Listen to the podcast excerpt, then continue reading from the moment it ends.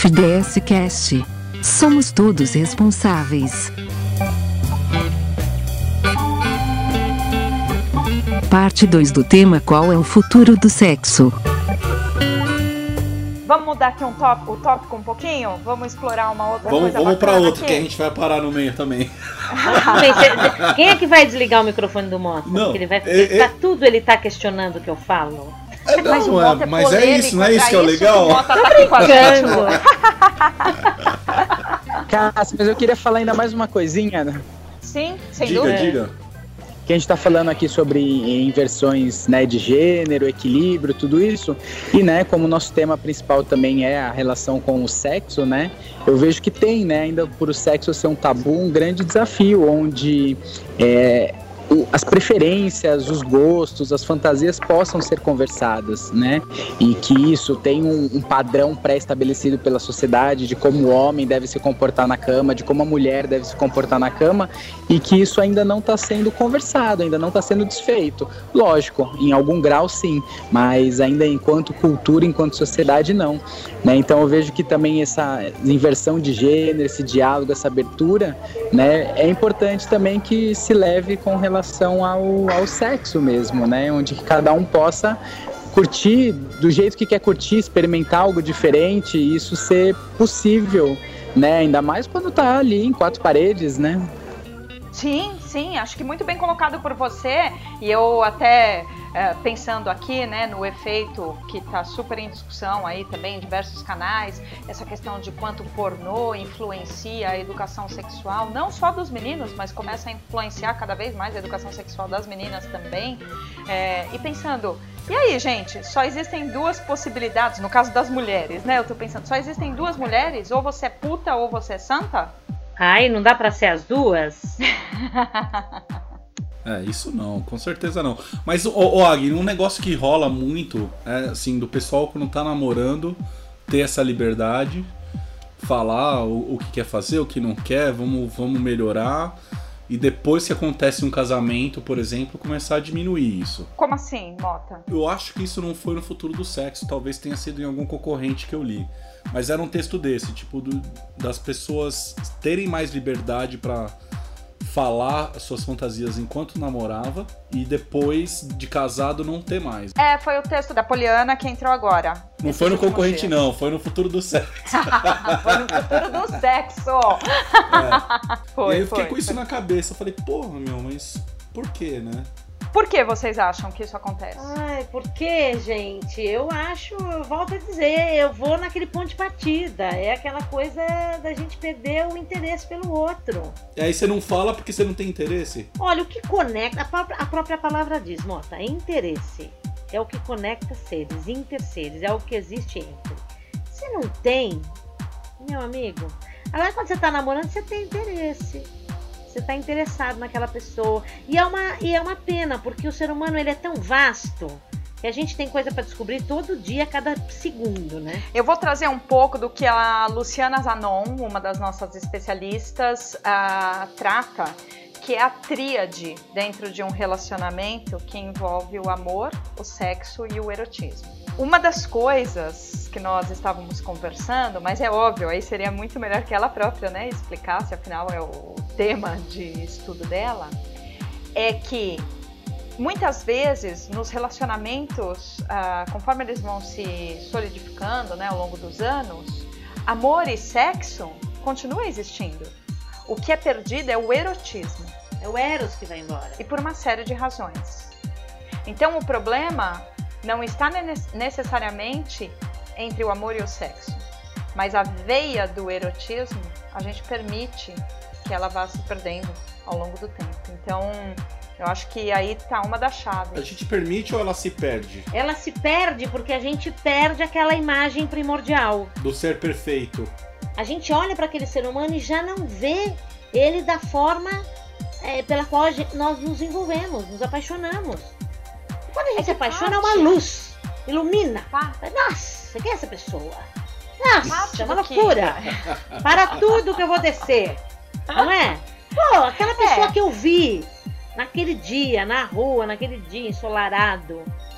Mas agora tem uma parar? outra coisa também, né, gente? Pensa assim, ó, ó, e, por favor, hein? Eu peço licença para as esposas, para as namoradas, para os maridos, os namorados, os parceiros de todos vocês, mas eu pergunto o seguinte: quando a gente está num relacionamento estável, estamos felizes, estamos satisfeitos, inclusive do ponto de vista sexual, mas ainda assim acontece em algum momento da vida é, de alguém despertar um certo desejo na gente. Não, acontece. Não, acontece, pronto. Não, acontece, ponto. É, acontece. É. Não dá pra dizer que não acontece, né? É, e acontece isso, com isso. todos, não é, só homens, mas as mulheres e não acontece. Gente, então, não, não, não acontece pra quem tá morto, pra quem tá vivo. É isso, é isso. mas o ponto que eu quero chegar é o que está por trás dessa, é, dessa, desse desejo? É para começar. Tem muita imaginação envolvida, gente. Porque a tem, imaginação faz com que a gente vá longe, muito longe. Mas sempre teve, desde quando você estava apaixonada com 15 anos. Né? Sim, e é isso que eu tô sempre dizendo. Teve. Quando você está dentro de um parte. relacionamento estável, principalmente depois de muitos anos, o que, que acontece com a nossa, a nossa imaginação em relação ao outro? Aumenta porque você não pode mais, aí fica proibido. Aí proibido é mais legal. Não sei se aumenta não, viu? Será? Eu não acho que aumenta, né? Nossa, a sua aumentou, Mota, que incrível isso. É, Imaginação. diminui, diminui, eu acho. Diminui. Você vai. Cara, e criar Mas, imagens. É eu não vejo tudo, nem né? que. Exatamente, eu não vejo nem que diminui na minha percepção. Fica estática, né? Fica. É porque, na verdade, depois de muito tempo de relacionamento, parte do sentimento que a gente começa a ter é que a gente já conhece tudo que tem que conhecer do outro. Até do ponto de vista sexual, eu digo. E isso não é uma verdade. Isso não é uma verdade porque vem muito de acordo com o que o Agni tinha colocado exato, logo no começo aqui do nosso exato. podcast sobre relações verdadeiras. Claro, isso não é verdade. Porque o ser humano, gente, se a gente olhar pela gente, fala a verdade a gente muda o tempo todo. Por que, que a gente parte do conceito que o outro é sempre a mesma coisa? Não então, é. mas é justamente aí o ponto, Lu. Voltando para a primeira coisa que a gente falou. Você vai juntar com uma pessoa e falar, meu, porra, vamos ficar o resto da vida junto. Mas vocês estão alinhados naquele momento. Aí tem um certo momento que desvia. Cada um evolui para um lado diferente. E aí não adianta mais ficar tentando forçar a barra para continuar junto, mano. É melhor encontrar outro parceiro que vai te completar para seguir naquele caminho que você mudou. Mas vocês não acreditam em relações onde as pessoas estejam preparadas para suportar a evolução do outro e, enfim, que, que isso seja mútuo e que. Eu acredito que esse é um dos principais desafios hoje em dia e até por isso, né, no início você falou do quantidade de separações, de divórcios que tem, né? Eu acredito que tem por hoje as pessoas não se conformarem em viverem uma vida miserável, né, onde não estão felizes e, e, querer mudar, porque assim como o Mota falou, né, de que seguiu caminhos diferentes, então vamos mudar, mas ao mesmo tempo por isso esse desafio, né, de estar com uma pessoa de começar a revelar alguns pontos daqueles que eram bonitinhos no começo e a outra pessoa se encantou para mostrar os outros lados que não são tão bonitinhos, que não são tão legais e que você ainda tem, né?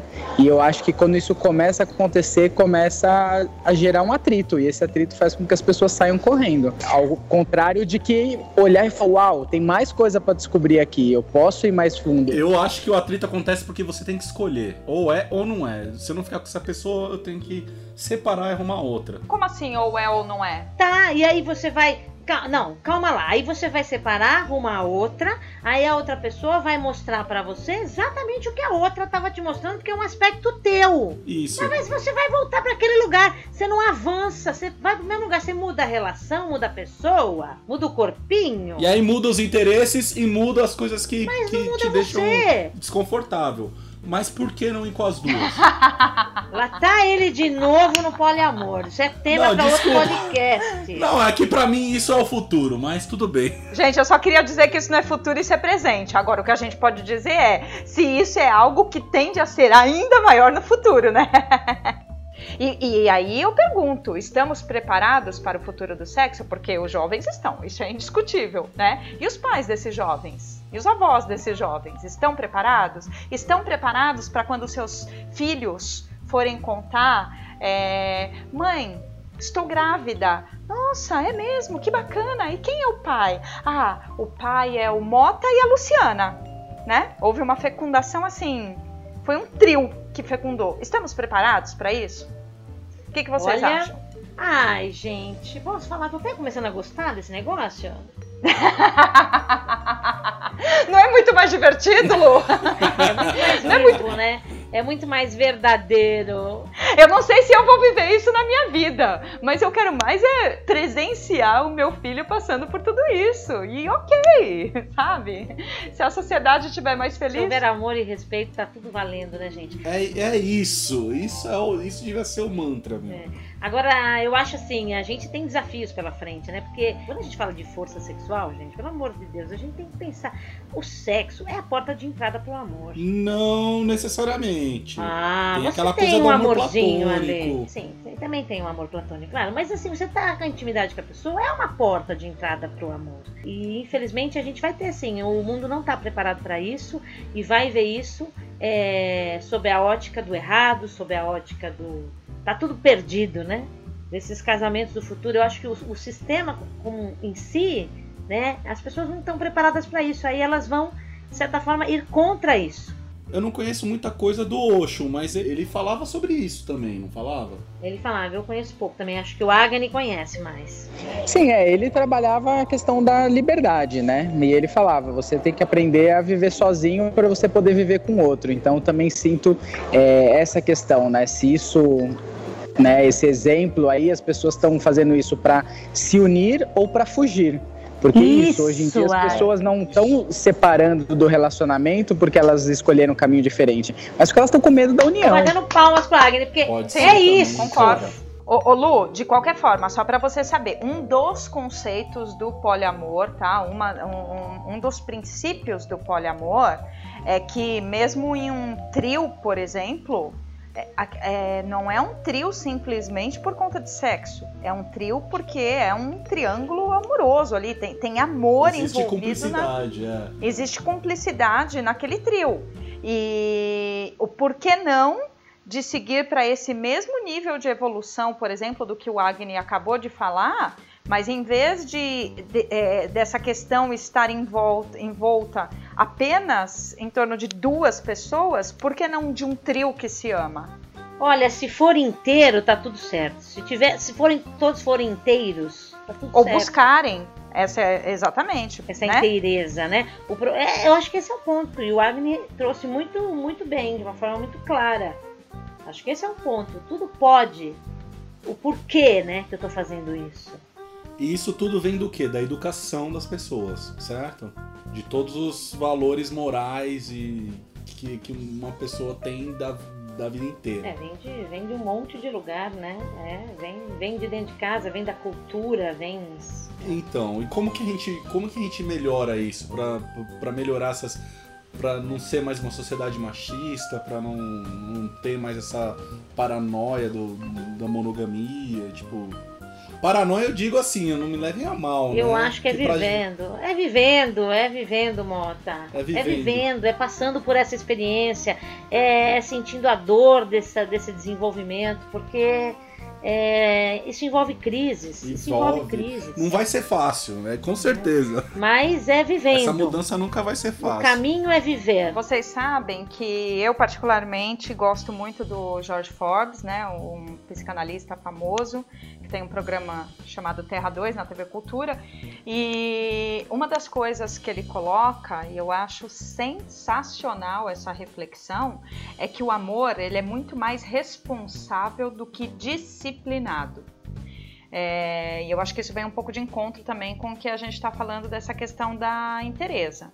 Porque eu acho que de, de nada vale. é, é, e eu gosto muito de como ele coloca essa questão do amor, porque ele coloca é, o amor em relação ao futuro da, da humanidade, tá? É, porque ser disciplinado num relacionamento, na minha impressão, é relativamente mais fácil do que ser responsável. Vocês concordam? Sim, sim. O que é o sim. amor? Começa com Ah, aí a gente vai exatamente disso também. Porque eu, né, o, o, O amor e suas moradas. Ele fala, né? As pessoas falam que ah, mata por amor, né? Não, não matou por amor, matou por ciúmes, por medo, é, por insegurança, por diversas coisas, mas não por amor, né? Então até esse conceito de amor às vezes precisa realmente ser examinado, né? Ser repensado, sem dúvida. Agora chegou a hora, né, gente? Chegou a hora de a gente desenvolver o amor pelo eu do outro, né? E amar o eu do outro, é isso não, não, não, não, tem nada a ver com gênero, porque eu tô amando um eu, eu tô amando outro ser. A gente já passou por já vivemos o amor, o amor sexual. Eu acho que isso todo mundo já viveu. O amor familiar a gente já viveu. De certa forma, já é uma capacidade já estabelecida aqui na Terra. A gente ama pai, ama mãe. Vezes quando briga com o irmão, mas ama. Ama filho. Ou seja, esse amor consanguíneo, a gente já está aqui, já está deixado aqui na Terra. A gente já nasce com essa habilidade. O amor pelo eu do outro, a gente tem que desenvolver. E agora é a hora. O amor pela humanidade é no futuro. A gente precisa passar por essa prova de amar o eu alheio. Só tem um jeito de amar o eu, alheio. Eu amando esse meu eu aqui. Com suas. Com, com toda a complexidade que, que é, que eu sou. Amando, respeitando, aí eu vou ter condição de amar o eu do outro. Agora eu tenho duas perguntas. Eu tenho duas perguntas para vocês sobre amor. A, a primeira, eu gostaria que vocês me respondessem, no entendimento de vocês, se nós fomos verdadeiramente educados para amar. E esse amar que eu digo, independente do, da conceituação do que é o amor e tal, eu estou falando do amor com atração física envolvida, tá? Não estou falando da relação pais e filhos, por exemplo. Então, assim, nós fomos verdadeiramente é, educados para amar dentro desse contexto? E se sim, Onde começa o entendimento sobre esse amor? Eu acho que infelizmente não. Não fomos. E ainda não estamos sendo. E aí, apesar de não querer relacionar isso a, pai, fi, a pais e mães, mas querendo ou não, esse início se dá na, na infância, se dá no começo da vida. Né? Contato, que é o nosso primeiro sentido. O tato, a gente precisa de tato para poder, poder ter o contato no futuro. E nós não temos, né? Então, acho que não, infelizmente não. Mas a gente tem que mudar esse jogo, né? Sim. É possível mudar esse jogo, mas não fomos preparados, não estamos sendo preparados, muito pelo contrário. A gente está sendo preparado para a dor, infelizmente. Que triste isso. Essa é a nossa missão, meu, de mudar isso. É a hora de mudar, a gente precisa mudar. Então, a... e só tem uma forma, né? Eu, falo, eu brinco, sessão mamífero. Vamos fazer sessão mamífero. Contato, gente. Nós não fomos mesmo é, educados para amar, principalmente quando tem relação de parceria, né? Né, a relação afetivo-sexual. E, e agora eu vejo esse, essa vontade né, na sociedade de que isso aconteça, né, da educação sexual. Mas nós estamos num momento de polarização tão grande que é isso, as pessoas acham que educar para para sexualização, né, falar sobre sexo, é as pessoas praticarem sexo na sala de aula, é, fazer as danças ultrasexuais, né? Então acho que está tendo até um desafio em implementar essa educação hoje na nossa sociedade, né?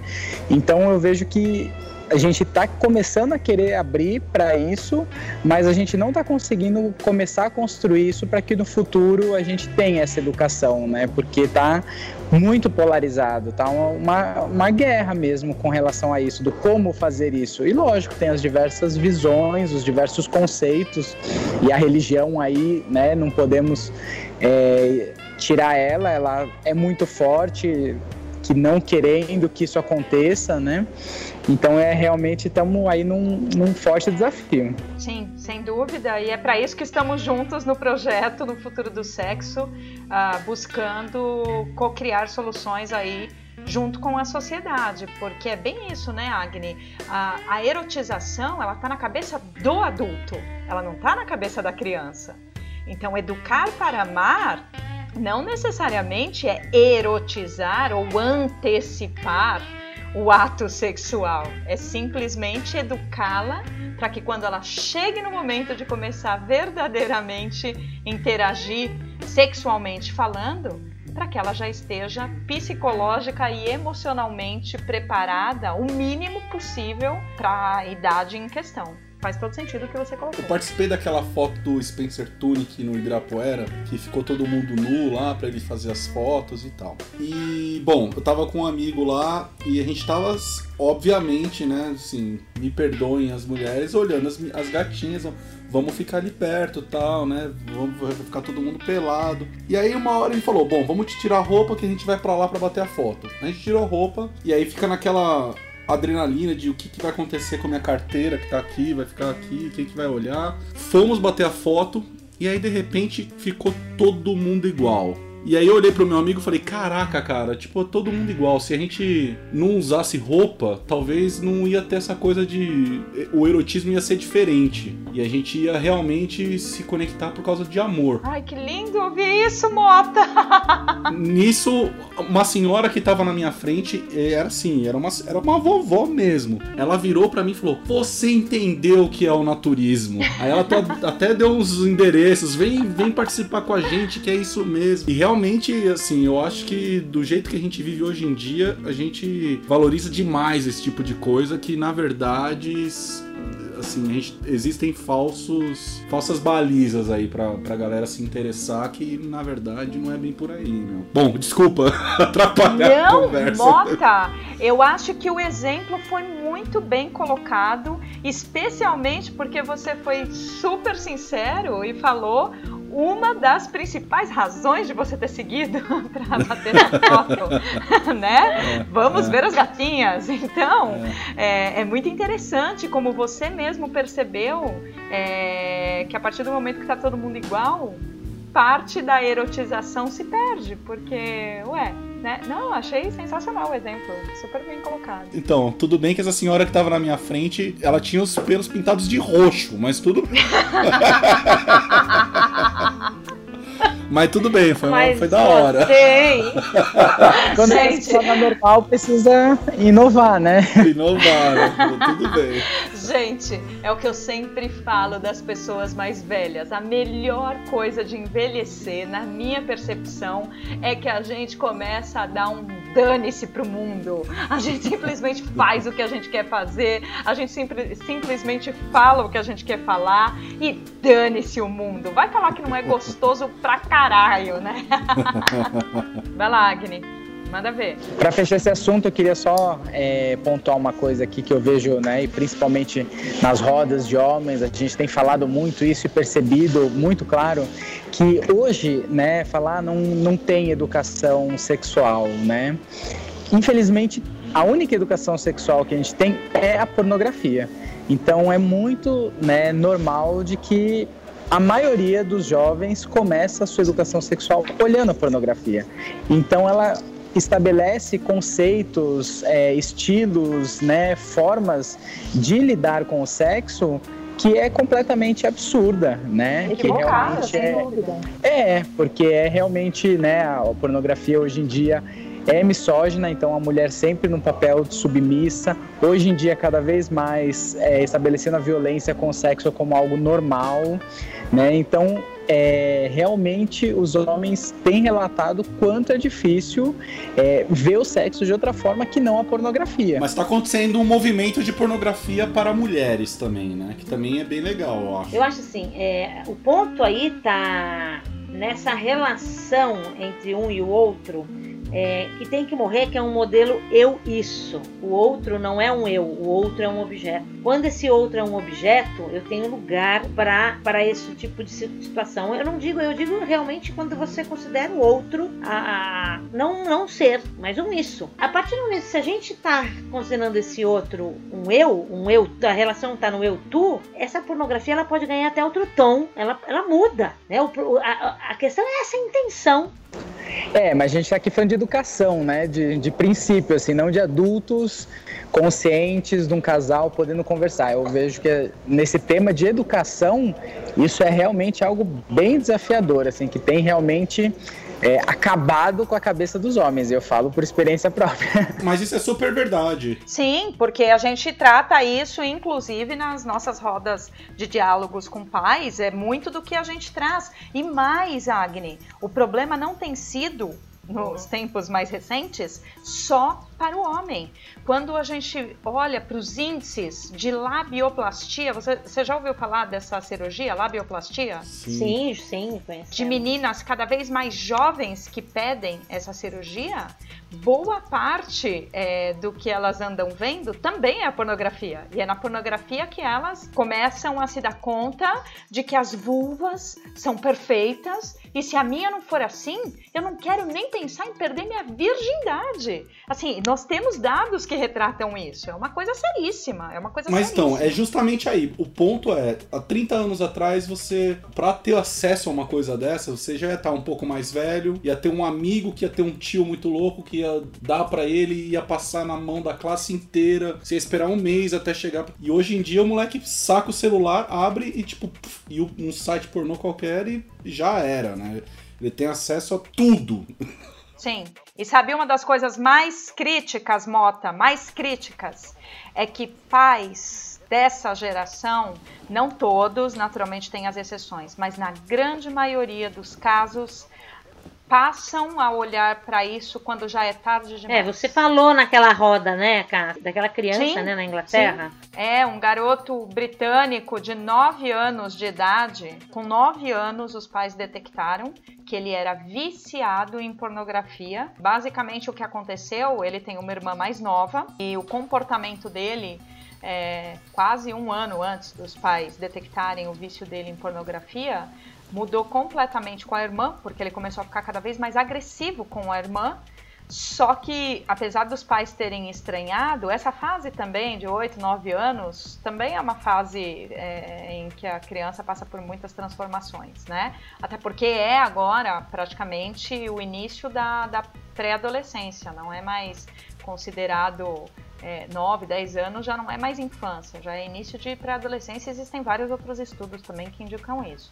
E os pais tendem a olhar para uma criança de 8, 9, 10 anos ainda como criança. É porque eles pensam neles mesmos, né? Sim, sim, porque a gente projeta. Exatamente, a nossa referência é que quando nós tínhamos essa idade, de fato, isso era considerado infância. E tem o porquê de tudo isso também fazer sentido no passado, mas não faz mais sentido hoje em dia. E aí o que aconteceu foi que a, o garoto começou a ficar extremamente agressivo com a irmã, e no fim das contas tem toda a história, a mãe acabou descobrindo, era pornografia pesada, com muita violência contra a mulher. Um absurdo, assim, né? Graças a Deus foi detectado, tratado. Hoje o garoto tá com 13 anos, se não me engano. Já é, é, a caricatura da sexualidade, não é a verdadeira sexualidade. É muito triste isso acontecer com uma criança, é porque ela vai construir essa imagem, essa relação do outro como objeto. É, eu acho que assim, temos sim que conversar com os pais e temos que alertá-los no sentido de que a gente tem, tem algo a fazer, né? A gente quer realmente uma sociedade mais amorosa e mais verdadeira, mais feliz, mais livre. Nossa, tem muito a fazer. Gente. Tem que conversar com as crianças também, né? Porque a, a, gente pode falar o quanto a gente quiser com os pais, mas na hora que o moleque pegar e abrir, ou a menina pegar e abrir um, um filme desse, vai ser um choque, vai ser um trauma. Fala aí, é, mas hoje em dia com as novelas, com os filmes estão cada vez mais, né, pesados nesse sentido, assim, né? Tipo, também. Então eu até vi um, uma conversa, numa conversa a gente falou isso, né? Nos filmes, na, nas novelas, não mostra quando o casal vai fazer sexo, eles fazendo um carinho, eles colocando uma camisinha, né? Então a educação de que, pô, a gente precisa na hora de transar pôr uma camisinha, parece algo estranho. Por quê? Porque a sua referência não é essa, né? No filme pornô não tá isso, na novela não tá isso, no filme não tá isso, na propaganda não tá isso.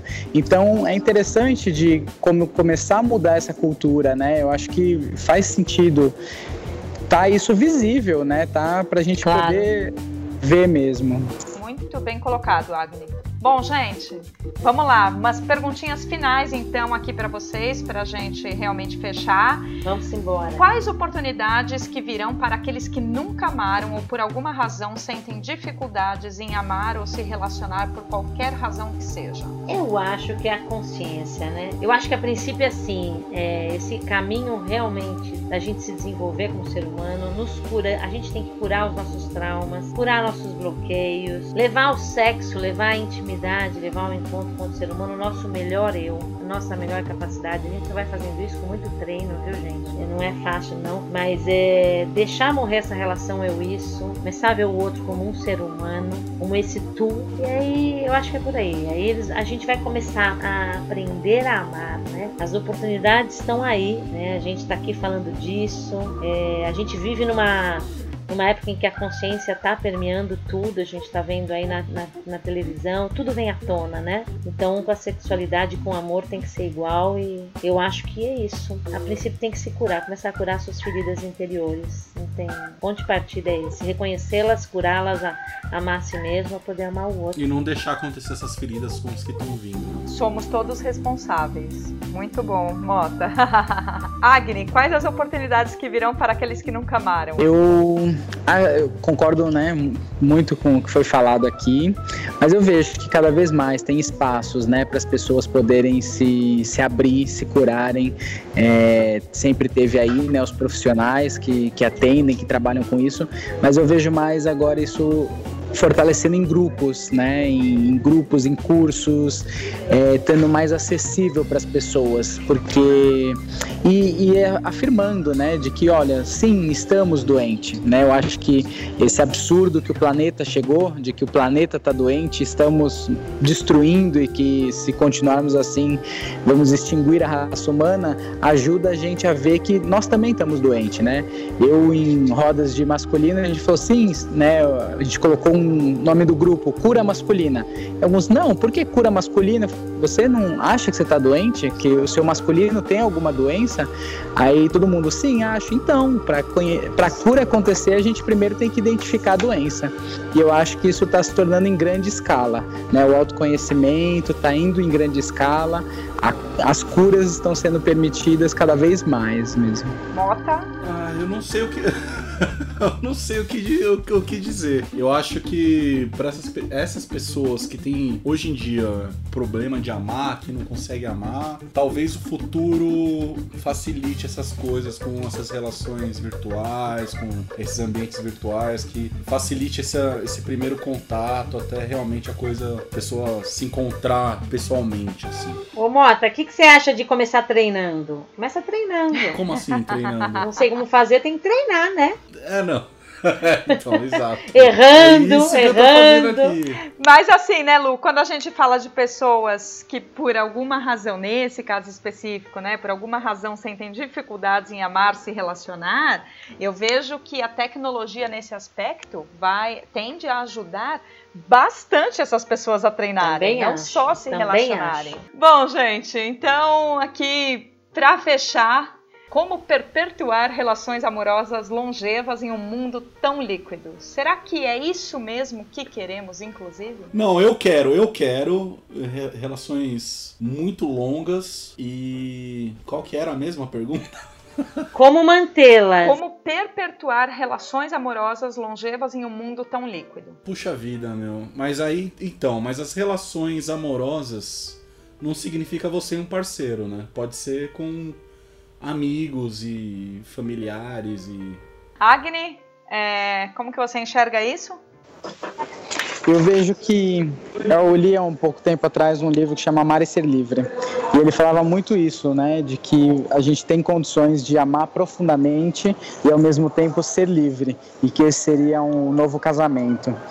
Então eu acredito nisso, mas também acredito de dessa liberdade, né, onde que cada um possa se olhar e reconhecer o momento que está e o que quer viver, né, e de poder mergulhar num relacionamento profundo e ver que tem esses desafios, né, que foi falado aqui, dos, das sombras, dos medos, de, de se entregar de verdade, mas eu acredito que o, o autoconhecimento, você olhar e ver de verdade o que, que você quer, o que, que você não quer, e criando essa coragem para revelar isso para você, revelar isso para o outro, vai formando cada vez mais essa força mesmo, né? Essa possibilidade de união e inclusive de um momento onde precisar separar, fazer isso de forma é, verdadeira, amigável, porque tá tendo um, um contato, uma relação mesmo, né?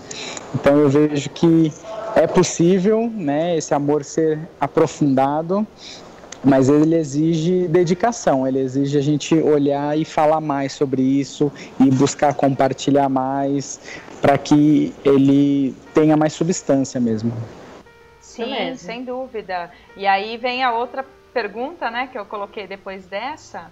Será que é isso mesmo que queremos, inclusive? Porque a minha preocupação aqui é o seguinte: naturalmente, algumas pessoas vão querer, outras não vão querer, mas uma das coisas que eu penso que acontece muito no nosso presente é assim: as pessoas ainda idealizam muitas vezes relações duradouras, né? Morrer velhinho um do lado do outro, mas no fundo, no fundo, elas nem sabem ao certo, é, na essência, por que, elas desejam aquilo aquilo muitas vezes foi, de certa forma, imputado na cabeça delas, seja pela família, seja pela religião, seja pelos filmes, né, com os finais felizes aí.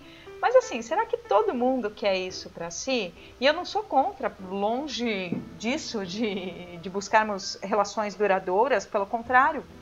Particularmente hoje, eu declaro é, não sei o dia de amanhã, mas o que eu penso hoje é que eu gostaria sim de morrer velhinha ao lado do meu marido, mas verdadeiramente não me sinto, não me sinto preparada é, para isso desde criança. Isso hoje tem muito a ver com o que vocês colocaram aqui, que nós colocamos aqui nesse episódio, de que isso tem algo muito, mas muito a ver com a nossa própria evolução. É, e para mim, um dos grandes desejos hoje de ter uma relação é, duradoura lá do, do, meu, do meu marido está é, tá muito relacionado com isso. Gost, amaria eu poder ter sido criada para isso desde criança, sabe? E não e não simplesmente, ah, vamos casar e morrer velhinhos um do lado do outro, porque é assim que tem que ser. É assim porque a sociedade dita que é assim, porque a igreja dita, porque, ah, enfim, né, a nossa cultura dita. Eu acho que tem muito mais coisa aí por trás. Do mesmo jeito que quem não quiser também morrer velhinho, ter uma relação muito duradoura, ok, eu acho que a sociedade também precisa entender e, acima de tudo, essa pessoa precisa ter as respostas claras para ela do porquê de também não buscar isso para si, né?